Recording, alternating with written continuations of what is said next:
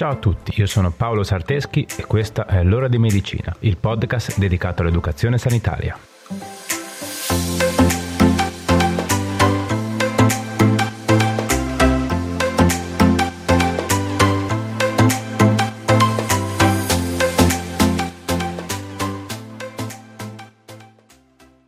Ciao a tutti, oggi parliamo di un argomento parecchio controverso e molto discusso, ovvero l'omeopatia.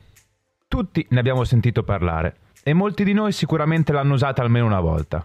Ma sappiamo veramente che cos'è contenuto dentro i farmaci omeopatici? Chiariamo subito alcuni semplici concetti. Omeopatia non è curarsi con le erbe e non esistono studi scientifici attendibili che provino l'efficacia dell'omeopatia. Quindi attualmente le idee alla base dell'omeopatia non sono accettate dalla scienza e non sono nemmeno coerenti con le leggi della fisica moderna. Scusate gli spoiler, eh? Ma penso che questi siano concetti chiave che chiunque dovrebbe sapere. Se poi vorrete ascoltarmi fino alla fine della puntata, vedrò di argomentarvi meglio queste affermazioni. Ma prima di iniziare, come sempre ci tengo a ringraziare tutti voi per il supporto che mi state dando. Siete già in molti a seguire le mie puntate settimanali, mi fa veramente piacere. Non dimenticate di seguirmi anche sui social. Mi trovate sia su Instagram che su Facebook come Paolo Sarteschi, semplice. Lì potete mandarmi le vostre impressioni sulle puntate e magari qualche idea per le puntate future. Mi fa sempre molto piacere ricevere i vostri messaggi. Ok, dai, per ora credo di avervi detto tutto. Quindi mettetevi comodi e iniziamo.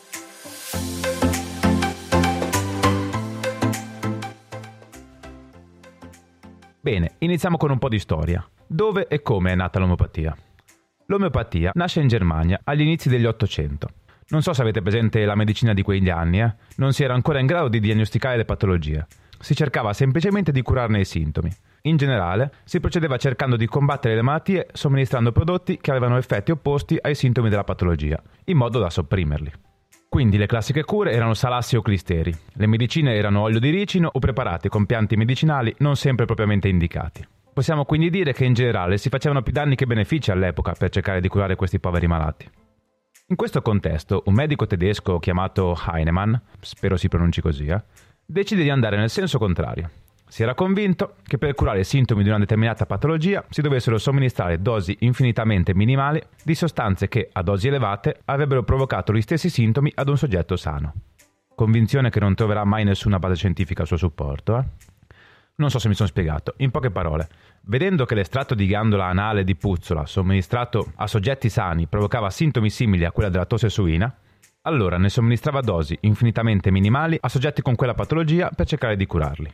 È quello che chiama il principio dei simili, che appunto andava nel senso opposto alla medicina tradizionale dell'epoca. Heinemann ha poi elaborato altri due principi, che divennero poi il cardine dell'omeopatia, ovvero la sua convinzione che questi estratti più erano diluiti e più erano efficaci, All'epoca non si aveva ancora il concetto di atomo e molecole che abbiamo oggi e si pensava che una sostanza poteva essere diluita all'infinito. In realtà la fisica moderna ci dice che esiste un limite di diluizione oltre il quale possiamo essere sicuri di non trovare più molecole della sostanza di partenza, ma ne riparleremo.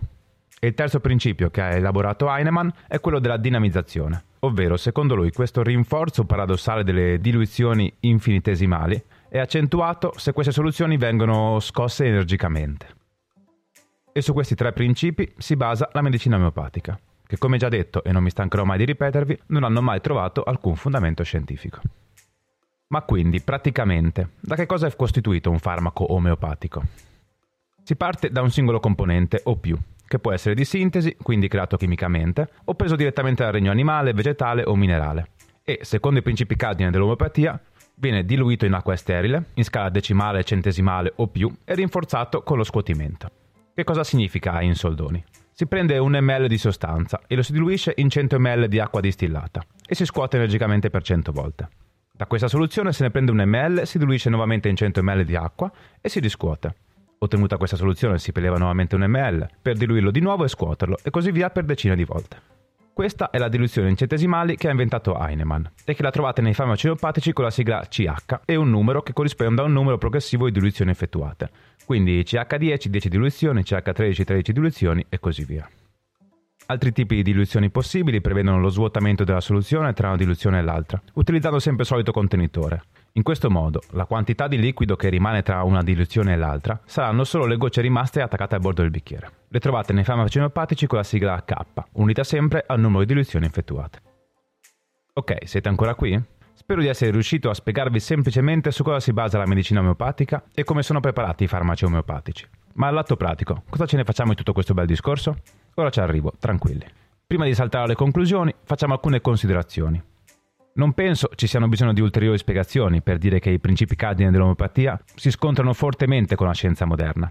Sia il principio dei simili che quello della dinamizzazione non hanno mai trovato alcun fondamento scientifico. Per quanto riguarda il principio della diluizione infinitesimale, si scontra addirittura con le leggi della fisica e della chimica moderna. All'epoca delle sue ipotesi, Heinemann non poteva certo immaginare che le sostanze sono formate da molecole, ma oggi lo sappiamo, ma soprattutto sappiamo che una sostanza, una volta diluita in centesimali più di 12 volte, secondo la legge della chimica è impossibile trovarne più traccia. Chimicamente parlando, quindi nei preparati omeopatici non è presente alcun tipo di principio attivo. Nulla. È sparito completamente nelle varie diluizioni, perlomeno nei preparati CH12 ed oltre. Per quelli meno diluiti sotto il CH12, comunque le molecole che possiamo trovare all'interno sono talmente poche che non possono dare certamente alcun danno o alcun beneficio. Ma quindi da cosa sono composti questi farmaci omeopatici?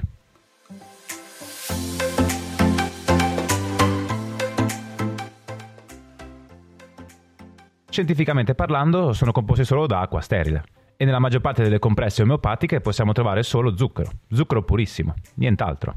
Lo sapevate? Quindi se eri convinto che curarsi con l'omeopatia era curarsi con erbe, non potevi essere più fuori strada di così. Scientificamente parlando, curarsi con l'omeopatia è curarsi con caramelle di zucchero. Ok, probabilmente questo è il punto in cui iniziate a mandarmi insulti via mail e social, giusto? Perché io mi sono sempre curato con l'omeopatia e ti posso garantire che funziona. Mio figlio prende lo scilococcinum tutti gli inverni e non ha mai avuto bisogno del vaccino, eccetera, eccetera, eccetera. Ragazzi, ho solo esposto i fatti. Che l'omeopatia sia fondata su questi cardini è scritto nero su bianco su tutti i libri di medicina omeopatica. E anche che non abbia alcun fondamento scientifico non è un gran segreto, eh. Non è una mia opinione, è l'opinione della comunità scientifica internazionale. Ma allora perché a mio cugino quel farmaco omeopatico fa passare la nausea, il mal di testa o il raffreddore? Tranquillo, tuo cugino non ti sta prendendo in giro, eh? Non metto in dubbio il fatto che i farmaci omeopatici possono alleviare o rimuovere alcuni sintomi, ma non perché il loro principio attivo compia chissà quale magia dentro di noi, ma semplicemente perché esiste l'effetto placebo. Credo che tutti ne abbiamo sentito parlare. L'effetto placebo è quel meccanismo per cui un paziente trova beneficio nei suoi sintomi dopo aver assunto una sostanza priva di principio attivo il suo effetto benefico è legato alla fiducia del paziente nel credere che da quella somministrazione ne trarrà beneficio. Tutti i farmaci o le sostanze hanno un effetto placebo. Pensate che l'effetto placebo è utilizzato nell'esperimentazione di nuovi farmaci per provarne la reale efficacia. Praticamente un farmaco, per essere considerato tale, deve superare l'effetto placebo.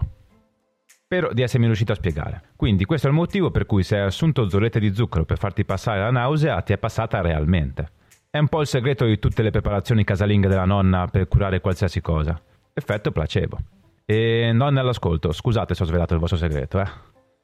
Che poi, per l'amor del cielo, l'effetto placebo è reale e alle volte anche molto potente. Realmente è in grado di alleviare sintomi anche cronici. Però, perlomeno i rimedi, tra virgolette, naturali, e prima o poi ve la faccio la puntata sul naturale che non è sinonimo di salutare, eh. Comunque dicevo, perlomeno i rimedi della nonna erano economici i farmaci omeopatici invece costano molto. Bene, dai, siamo quasi alla fine. Eh? Facciamo così. Oggi, al posto dei consigli pratici, facciamo un piccolo ripasso insieme, ok? Quindi, 1. Omeopatia non è curarsi con le erbe, è curarsi con preparati che non contengono alcun principio attivo. 2. I principi cardine dell'omeopatia non hanno ancora trovato alcun riscontro scientifico quindi la comunità scientifica mondiale attualmente non la ritiene efficace. 3. L'effetto benefico che hai provato assumendo un farmaco omeopatico è attribuibile al 100% all'effetto placebo. Bene, volevo solo dirvi un'ultima cosa prima di salutarci. In Italia l'omeopatia può essere praticata solo da medici chirurghi abilitati.